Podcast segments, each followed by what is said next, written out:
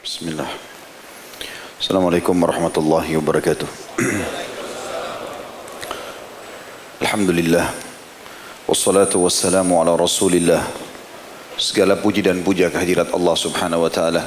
Juga salawat dan taslim kepada Nabi besar Muhammad sallallahu alaihi wa sahbihi wasallam. Melanjutkan bahasan dosa-dosa besar kita. Semoga Allah selamatkan kita dari semuanya.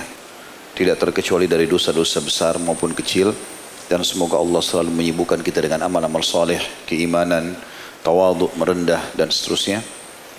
Dan ada bab khusus dihususkan oleh Syekh Muhammad di sini Ibn Abdul Wahab rahimahullah khusus bab dosa-dosa besar yang berhubungan dengan masalah lisan. Ada di antaranya yang sudah pernah kita bahas dan ada juga yang belum. Tentu yang sudah kita bahas yang pernah disinggung oleh Imam Al-Zabi rahimahullah dalam buku beliau Al-Kabair tidak kita bahas lagi. Tetapi kita bahas secara umum ada beberapa dalil-dalil yang perlu diulangi dan ada bahasan yang belum terbahas sama sekali seperti misalnya judul yang kita sebutkan malam ini banyaknya berbicara pada hal-hal yang tidak bermanfaat. Teman-teman sekalian, Allah Subhanahu wa taala memuji hamba-hambanya yang tidak banyak bicara terutama pada hal-hal yang tidak bermanfaat. Atau dia berbicara, iya dia tanya kabarnya orang, dia uh, menyebutkan tentang sebuah nasihat, menuntut ilmu, apa saja kira-kira yang bermanfaat, instruksi yang kira-kira dibutuhkan dan bermanfaat, semua itu tidak ada masalah. Tetapi kapan dia duduk untuk ngobrol pada hal-hal yang tidak ada gunanya sama sekali, maka ini masuk dalam kategori yang kena ancaman banyak berbicara pada hal yang tidak bermanfaat. Allah memuji hamba-hambanya yang bisa menjaga lisannya agar dia betul-betul hanya mengucapkan yang baik saja di dalam surah Al-Furqan ayat 63. Bagi yang pegang bukunya tentu ini ada di halaman 42. Dalil pertama diangkat oleh Syekh Muhammad bin Abu Wahab rahimahullah Al-Furqan ayat 63. A'udzu billahi minasyaitonir rajim wa ibadur rahmanil ladzina yamshuna 'alal ardi haunan wa idza khatabahumul jahiluna qalu salama. Dan hamba-hamba Allah yang Maha Penyayang. Artinya Allah khususkan mereka menjadi hamba-hamba pilihannya ialah orang-orang yang berjalan di atas muka bumi ini dengan rendah hati. Kata ulama rendah hati itu makna bahasa Arabnya tawadhu. Rendah hati artinya matanya merendah, lisannya merendah, tangannya merendah, kakinya merendah. Artinya tidak ada kerusakan semua itu. Matanya tidak melotot memandang orang, lisannya tidak menyakiti orang lain, tubuhnya pun tidak ditinggikan supaya misalnya merendahkan orang lain atau mencibir. Begitu juga dengan tangannya, ya sering kali merendah, mendahulukan orang lain, begitu juga dengan kakinya.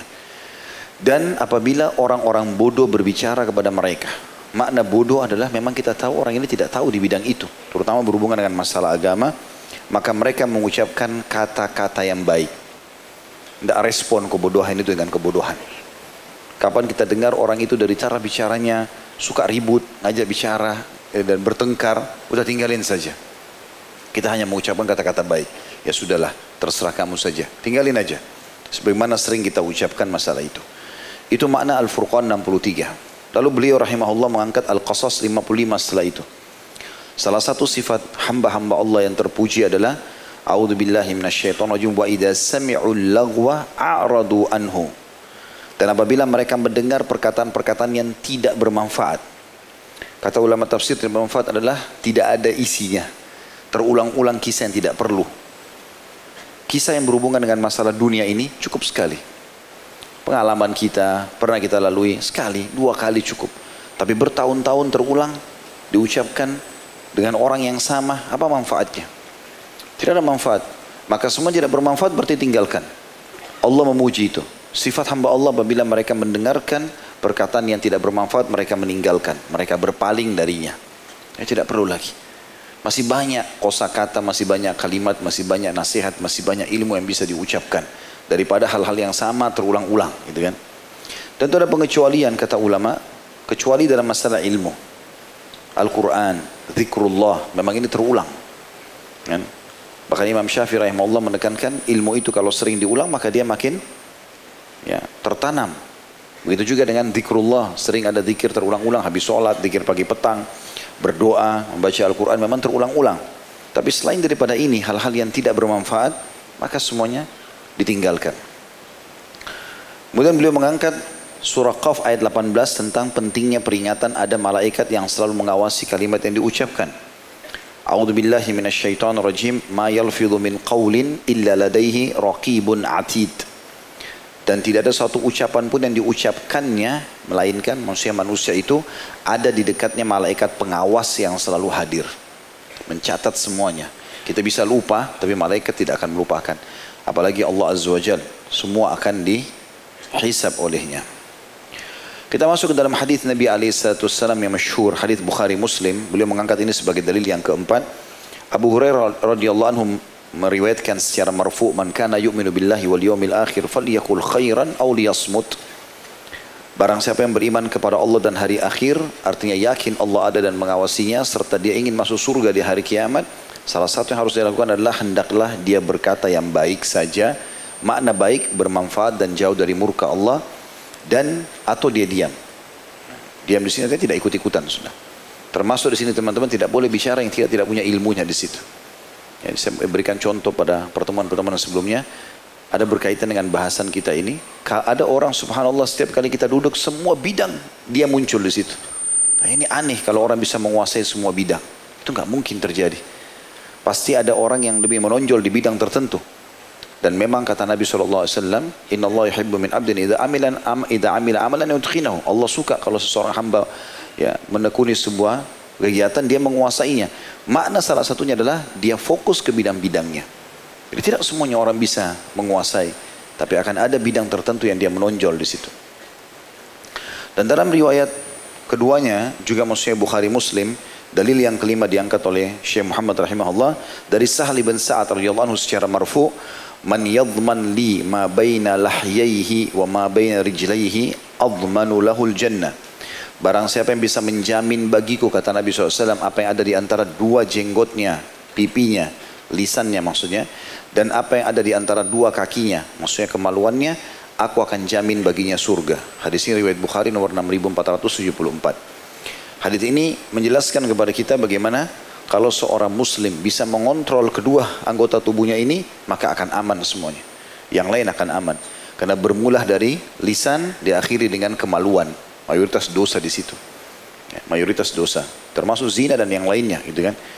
Maka itu akan ada hal-hal yang dimulai dari lisan dan diakhiri dengan kemaluan. Terutama perzinahan tentunya. Tapi umumnya sama itu. Menghina, mencaci maki, segala macam hal ini masuk ke dalam masalah itu. Kalau dia tidak berzina maka dia akan mencaci maki sampai pada kemaluan orang. Karena memang ini yang selalu merusak ya, kehidupan seseorang. Makanya Nabi SAW mengatakan siapa yang bisa menjamin itu, kedua benda ini, lisannya dia gunakan dengan sesuatu yang hal bermanfaat bagi dia. Dia hisap setiap kalimat yang akan keluar dan juga kemaluannya tidak akan tersentuh dan terlihat kecuali pada orang yang halal, maka dia akan dapat jaminan surga. Dalil selanjutnya juga Tentu ini yang keenam dari yang diangkat oleh Syekh Muhammad, cukup banyak dalilnya. Dari Sufyan bin Abdullah, dia berkata, aku bertanya wahai Rasulullah. Ini tentu sahabat Nabi radhiyallahu anhu Sufyan bertanya kepada Nabi SAW mengatakan wahai Rasulullah apa perkara yang paling engkau takutkan padaku tentu riwayat ini ada ya ada sambungan sebelumnya maksudnya dia coba bertanya banyak urusan agama setelah Nabi SAW jelaskan lalu dia seakan-akan ingin selamat. Dia mengatakan, ya Rasulullah, kira-kira apa yang paling anda khawatirkan sehingga agama saya ini bisa rusak? Sekarang saya mau istiqomah. Bagaimana supaya saya tidak rusak nih? Apa yang harus saya jaga? Maka beliau SAW memegang lidahnya sendiri. Nabi pegang lidahnya lalu ditarik sambil beliau mengatakan, Kuffa alaika hada. Tahanlah atasmu ini. Riwayat Tirmidzi dengan Hasan Sahih. Artinya, kalau kau gunakan lidahmu, ucapan kalimat, betul-betul kau hanya ucapkan pada hal-hal yang bermanfaat bagimu. Ya, tidak menyakiti orang lain dan bermanfaat bagimu. Dalam riwayat Tirmidzi juga dan disahihkan oleh beliau dari Muadz radhiyallahu anhu, beliau pernah berkata, "Ya Rasulullah, apakah kita sungguh dibalas dengan semua yang kita katakan? Semua yang kita ucapkan ini, kalau tidak baik berarti akan dihukum oleh Allah?" Kata Nabi SAW, "Thakulatka ummaka ya Muadz." wa hal yakubbun nasa fin nari ala wujuhihim aw ala manakhirihim illa hasaida alsinatihim? Ibumu kehilangan kau hai Muad maksudnya kalau kau tidak faham ini seakan-akan kau ya kehilangan ibumu kehilangan kamu. Kamu harus faham maksudnya ini. Ini biasa orang Arab membahasakan itu ya. Tidakkah yang membanting manusia atau menjerumuskan manusia di neraka pada wajah-wajah mereka atau pada lubang-lubang hidung mereka tidak lain tuayan hasil-hasil lidah mereka? Dan ini hadis yang hasan atau sahih diriwayatkan oleh Tirmidzi nomor 2616 dan dalil ini juga menguatkan tentang masalah bahayanya lisan karena kapan disalahgunakan dia pasti akan menyebabkan kita masuk ke dalam api neraka ya karena kata-kata itu sebagaimana dikatakan oleh para ahli, ahli hikmah atau orang-orang yang bijak, kata-kata itu kalau belum diucapkan masih milik kita. Kontrol, jangan dilepaskan. Kita bisa telan, tidak diucapkan selesai. Kita mau jengkel mau enggak, lisan itu dijaga dulu. Kapan sudah diucapkan, baik atau buruknya akan tersebar, bukan milik kita lagi. Sulit untuk kita perbaiki. Pepatah bahasa Arab lain mengatakan, atau dikatakan pada pepatah bahasa Arab, kalau kau titipkan emas pada orang pastikan tidak akan bertambah tapi bisa berkurang. Tapi kalau kau titipkan kata-kata pastikan dia akan bertambah. Sulit untuk kita kontrol. Dan misalnya kita cuma menyampaikan, tuh si fulan buruk tuh misal. Padahal itu salah. Lalu tersebarlah berita, dikembangkan oleh orang-orang buruk dan pendusta. Yang orang ketiga buruk, pendusta dan juga penipu. Makin banyak. Tapi bibitnya dari kita. Masanya dari kita. Maka semua yang tersebar kita panen dosanya. Dan ini berbahaya sekali. Gitu kan? Itu itu juga dikuatkan dengan hadis Nabi alaihi yang beliau mengatakan, siapa di antara kalian yang lihat mimpi hari ini? Biasa Nabi setiap subuh bertanya begitu. Kalau ada sahabat yang cerita, lalu Nabi SAW takwilkan. Sampai suatu hari beliau mengatakan, siapa yang lihat mimpi tadi malam? Maka para eh, bukan bukan hari ini ya, tapi malam, tadi malam karena ini subuh. Maka kata para sahabat tidak ada ya Rasulullah. Hari ini malam tadi malam tidak ada yang mimpi. Kata Nabi SAW, tapi aku bermimpi. Aku dibawa keliling oleh dua orang, ya, menemui ada beberapa jenis orang tentunya. Ada di antaranya adalah orang-orang yang aku diperlihatkan yang sedang tidur, dia sedang maaf, uh, dia sedang uh, duduk dan ada orang di sebelahnya berdiri. Lalu kemudian orang yang berdiri itu memegang sebuah besi tajam seperti penusuk daging yang menusuk rahang. Ya, jadi di antara apa namanya di antara dua gusinya ditusuk rahang kanan dan rahang kiri sehingga membuat hancurlah rahang orang tersebut. Ya. Dan dia kesakitan itu orang itu. Kemudian ya, diutuhkan kembali atau terutuhkan kembali lalu ditusuk lagi. Begitu terus. Lalu aku bertanya kepada dua orang yang sedang mendampingiku. Ini dalam mimpi Nabi SAW. Dan mimpi Nabi pasti wahyu. Semua Nabi-Nabi kalau mimpi pasti wahyu. Ya. Maka beliau mengatakan, apa ini? Kata orang yang mendampingiku, jalanlah. Jalan lagi. Lalu aku diperlihatkan ada orang yang sedang baring, terlentang. Dan di atas kepalanya ada seorang laki-laki berdiri memegang sebuah batu yang besar. Lalu menghantam ke wajah orang tersebut. Kepalanya sampai hancur. Kemudian tergelintinglah batu itu. Tergelindinglah batu itu lalu kemudian dia mengejar batu itu. Begitu dia ambil, dia bawa kembali. Kepalanya atau wajahnya orang itu utuh kembali. Lalu kemudian dihantam lagi. Begitu terus. Lalu aku bertanya, siapa mereka itu? Lalu kemudian uh, dua orang yang mendamping, mendampingiku mengatakan bergeraklah, jalanlah. Maka kami pun jalan. Setelah kami jalan sekian lama, kami temukan ada seseorang yang sedang yang sedang berenang di atas sebuah sungai yang penuh dengan darah. Dan dia menuju ke satu arah di mana di sana ada satu orang yang menunggunya. Lalu memegang batu. Setiap kali dia mendekat dipukul mulutnya sampai robek semuanya jatuh lagi ke darah itu. Kemudian dia pada saat jatuh di darah, kesakitan, kembali utuh, dia berenang ke arah yang sama. Begitu terus. Lalu aku bertanya, siapa orang ini? Kata orang dua orang yang sedang mendampingiku, berjalan, berja, bergeraklah. Lalu aku datang ke sebuah lubang, lembah, di mana lembah itu ya bagian bawahnya agak besar dan bagian atasnya cekung dan kecil. Ya. Dan di tengah-tengahnya ada api, lubang api yang mengeluarkan api yang besar dan di dalamnya ada laki-laki dan perempuan telanjang. Lalu kemudian mereka berusaha lari keluar, dikejar oleh api dari lubang yang bawah. Sampai mereka hangus terbakar. Setelah itu api itu masuk ke dalam lalu mereka gelinding jatuh, diutuhkan lagi kembali, lalu dikejar lagi dengan api hangus lagi begitu terus sampai hari kiamat. Sampai eh, begitu terus terjadi. Aku bertanya siapa orang-orang ini? Kata mereka jalanlah terus, jalan terus. Maka aku pun berjalan. Lalu kemudian aku melihat ada satu orang, eh, ada anak-anak. Aku di, aku masuk dalam dekat sebuah pohon Aku datang ke dekat sebuah pohon dan di sana ada anak-anak kecil yang banyak. Lalu kemudian aku melihat ada orang yang sudah berumur ya, yang sedang membakar atau berada di dekat api. Aku pun bertanya, siapa orang ini? Maka dikatakan, Ya, berjalanlah. Setelah berjalan, barulah Nabi Alaihissalam mengatakan, kalian berdua telah membawaku keliling-keliling.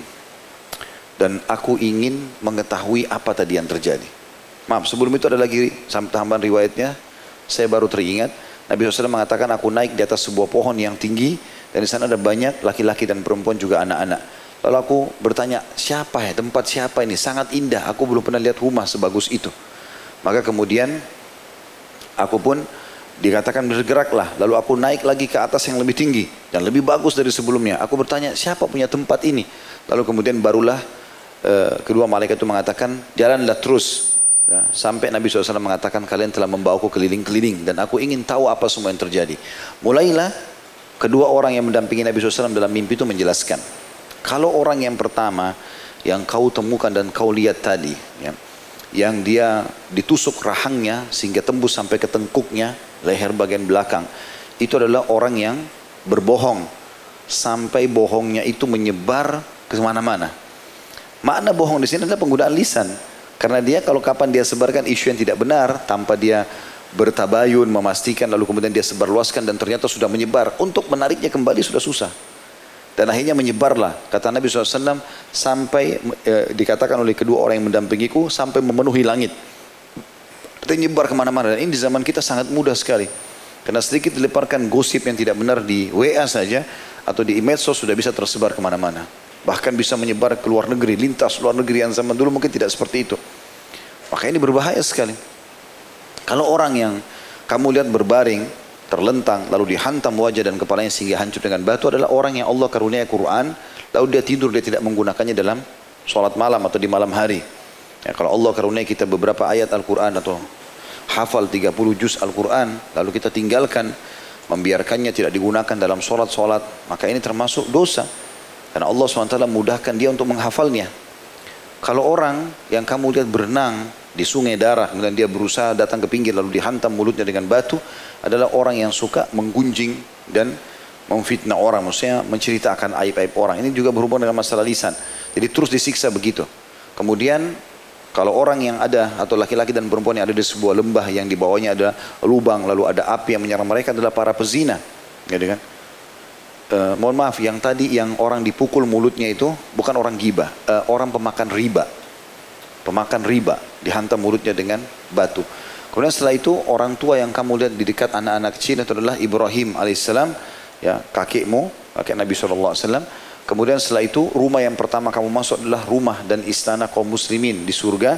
Sementara yang lebih bagus lagi di atas itu adalah ya, rumah para syuhada Lalu kemudian kedua orang yang dalam mimpi itu berkata, ketahuilah hai Muhammad, aku adalah Jibril dan ini adalah Mikail. Maksudnya dua malaikat yang mendampingi beliau. Lalu dikatakan kepadaku, lihatlah ke atas hai Muhammad. Lalu aku menaikkan kepalaku ke atas. Lalu aku melihat di sana ada istana yang sangat bagus di atas awan. Ya. Maka mereka mengatakan itu adalah rumahmu. Lalu aku pun terbangun. Tapi saksi bahasan kita ternyata ini ulama sepakati hadis ini dimasukkan dalam uh, adab kubur. Jadi bukan belum neraka baru azab kubur. Orang yang melakukan perbuatan-perbuatan salah dengan lisannya, ini berbahaya bagi dia. Karena akan menjadi penyebab siksa kuburnya. Wa na'udzubillah. Selanjutnya, jadi ini sesuai dengan apa yang dijabarkan tadi, atau disampaikan Nabi SAW kepada Muadz bin Jabal radhiyallahu anhu, ya, tidakkah yang membantingkan manusia di neraka pada wajah-wajah mereka atau lubang-lubang hidung mereka kecuali tuayan dari kata-kata atau hasil lidah mereka. Dalam riwayat Trimidi dari Abu Sa'id al-Khudri, ini dalil selanjutnya. Ini yang ke-8 berarti ya. Riwayat Tirmidzi dari Abu Sa'id radhiyallahu anhu secara marfu, "Idza asbaha idza asbaha ibnu Adam fa inna a'dha'a kullaha tukaffiru lisan taqul ittaqillaha fina fa innama nahnu bika in istaqamta istaqamna wa in wajajta wajajna." Jika seorang anak Adam masuk di pagi hari, maka sungguhnya semua anggota badannya mengingkari lisan atau mengingatkan lisan. Jadi tangan, kaki, kemaluan, kulit semuanya ini berbicara dengan lisan. Bagaimana kita nggak tahu?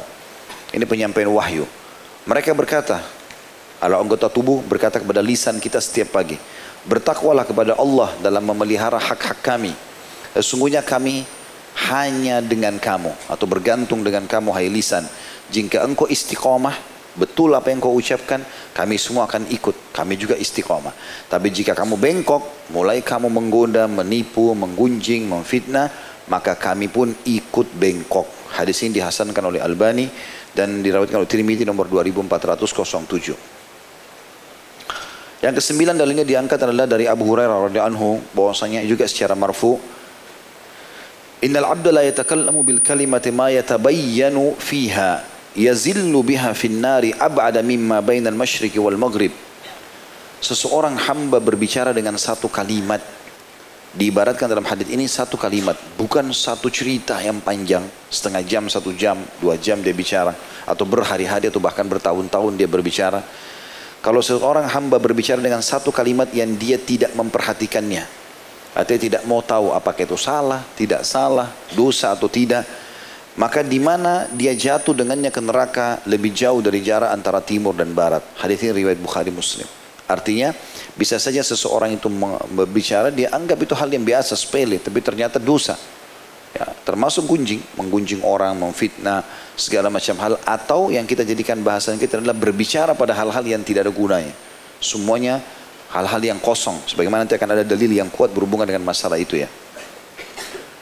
Yang selanjutnya adalah dalilnya yang kesembilan hadis yang diangkat beliau riwayat Tirmidzi dan disahihkan oleh beliau oleh Tirmidzi dari Bilal bin Al-Harith radhiyallahu anhu secara marfu inna rajula la yatakallamu bil kalimati min ridwanillahi ma kana yadhunnu an tablugha ma balagat yaktubullahu lahu biha ridwanahu ila yauma yalqah.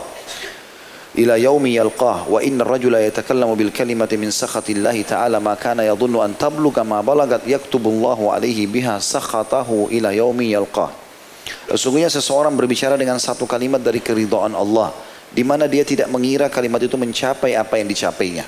Jadi maksudnya dia mungkin cuma berzikir subhanallah sekali, mungkin cuma sekedar nasihat satu kalimat dua kalimat kepada orang, ternyata itu sudah cukup bermanfaat bagi dia. Kalimat bisa orang mengucapkan satu kalimat dari keridhaan Allah di mana dia tidak mengira kalimat itu bisa mencapai apa yang dicapainya. Maksudnya balasannya sangat besar. Kemudian Allah menetapkan keridhaannya baginya. Maksudnya keridhaan Allah. Jadi Allah masukkan dia ke dalam surga dengan kalimat itu. Dan Allah berikan dia rahmat sampai hari bertemu dengannya. Dan Allah berikan semua kebutuhannya. Dan sungguhnya seseorang bisa berbicara dengan satu kalimat dari kemurkaan Allah Ta'ala. Di mana dia tidak mengira kalimat itu mencapai apa yang dicapainya. Menggunjing orang, memfitnah, menganggap remeh. Apalagi sampai mengolok-olok nikmat Allah Subhanahu Wa Ta'ala misalnya. Kemudian Allah menetapkan kemurkahannya atas satu kalimat itu saja sampai hari bertemu dengannya. Ya, hadis ini diriwayatkan oleh Tirmidzi dan disahihkan oleh Albani tentu di nomor 2319. Jadi ini cukup saja peringatan ini hadis ini teman-teman yang kita bahas malam ini sudah luar biasa. Bagaimana gara-gara satu kalimat yang baik, nasihat, zikir, atau ayat, apa saja sudah cukup mengundang ridhonya Allah. Allah ridho kepada kita dengan kalimat itu sampai hari kiamat. Dan juga cukup dengan satu kalimat yang bisa mengundang murkanya Allah yang banyak dianggap remeh oleh orang ngomong sembarangan yang tidak ada gunanya, banyak bicara yang tidak ada berguna, maka sudah cukup untuk membuat murkahnya Allah melekat sama kita sampai naudzubillah hari bertemu dengan Allah atau hari kiamat. Yang ke-10 hadis yang diangkat oleh beliau adalah riwayat Bukhari, eh, maaf, diriwayatkan Imam Muslim. Dari Jundab bin Abdullah radhiyallahu anhu secara marfu beliau mengatakan an rajulan qal wallahi la yaghfirullahu li fulan. Faqala Allah azza wa jalla man alladhi yata'alla alayya alla akfiru li fulan? Inni qad ghafartu li fulan wa ahbattu amalak. Jadi hadis atau dalil yang ke-10 ini sebenarnya merincikan hadis yang ke-9 tadi ya. Seperti apa sih contoh kalimat yang bisa mengundang murkahnya Allah Dikatakan dalam hadis ini bahwa seseorang bisa berkata, demi Allah, Allah tidak akan mengampuni fulan. Ini pernah saya kasih contoh kayak misalnya, antum di pengajian begini ketemu sama teman yang dulu mungkin buruk antum tahu. Kemudian tiba-tiba antum lihat dia, antum lihat ini orang dulu fasik benar, suka berzina, suka bohong, suka segala macam. Weh, kok ahli neraka ada hadir di sini, misal. Atau apalah kalimat-kalimat seakan-akan mengolok-olok dia, gitu kan. Menganggap diri kita lebih baik daripada dia bahwa seseorang berkata demi Allah Allah tidak akan mengampuni fulan. Kayaknya kau tidak akan diampuni dosamu deh. Terlalu banyak misalnya gitu kan. Maka Allah azza wajal berfirman siapakah yang bersumpah atas namaku bahwa Allah bahwa aku tidak akan mengampuni fulan? Sungguh aku telah mengampuni fulan. Maksudnya orang yang sedang diolok-olok itu dan aku menggugurkan amalanmu. Justru orang yang mengucapkan itu ya dia gugurkan seluruh amalnya. Dan ini berbahaya sekali. Dan juga diriwayatkan bahwa yang mengatakan demikian adalah seseorang ahli ibadah. Abu Hurairah berkata, "Takallama bi kalimatin awbaqat dunyahu wa akhiratahu." Dia mengatakan satu kalimat yang membinasakan dunia dan akhiratnya. Jadi maksudnya di sini hadis tadi yang menjelaskan ini adalah seseorang yang dirinya ahli ibadah. Anggaplah kayak di majelis ilmu, rutin hadir di majelis ilmu, hati-hati teman-teman. Makin bertambah ilmu kita harus makin merendah. Bukan makin menganggap remeh orang lain. Bukan makin merasa diri kita lebih dari orang lain. Tidak bisa. Walaupun di depan mata kita itu orang fasik, tiap malam berzina, minum khamr, atau bahkan orang kafir sekaligus. Ya. Kalau mereka selama belum meninggal kita nggak boleh main fonis sembarangan. Apalagi fonis neraka. Gitu kan. Allah tidak akan ampuni itu bukan di tangan kita, bukan urusan kita itu. Justru kita menjadikan mereka sebagai ajang pahala buat kita itu benar. Ya Allah berikan hidayah, kita jadikan atau sampaikan nasihat-nasihat yang baik. Mungkin dia bisa dapat petunjuk, tapi bukan malah difonis. Kecuali orang jelas-jelas meninggal dalam kekafiran, udah meninggal, dan itu pun kata ulama ada ibroh, ada pelajaran. Misal dia tadinya penjahat, suka memiksa umat Islam. Lalu dia meninggal. Lalu umat Islam saling menyampaikan berita gembira, Alhamdulillah si fulan yang kafir itu sudah meninggal dunia. Seperti waktu meninggalnya Abu Jahal, meninggalnya Abu Lahab. Kalangan muslimin sahabat berbicara tentang itu. Telah meninggal Fir'aunnya umat ini. Gitu kan? Karena ada ibrah pelajaran. Tapi kalau tetangga antum orang kafir gak ada hubungannya, tidak pernah buat masalah. Oh si kafir mati, masuk neraka. Tidak ada gunanya. Apa gunanya buat kita? Gitu kan? Tidak ada manfaatnya. Sesuatu yang bermanfaat ya ada ibrah. Walaupun kita tahu secara teori dia masuk neraka. Tetapi di sini perlu kita fahami ada hukum-hukum syar'i yang harus kita faham.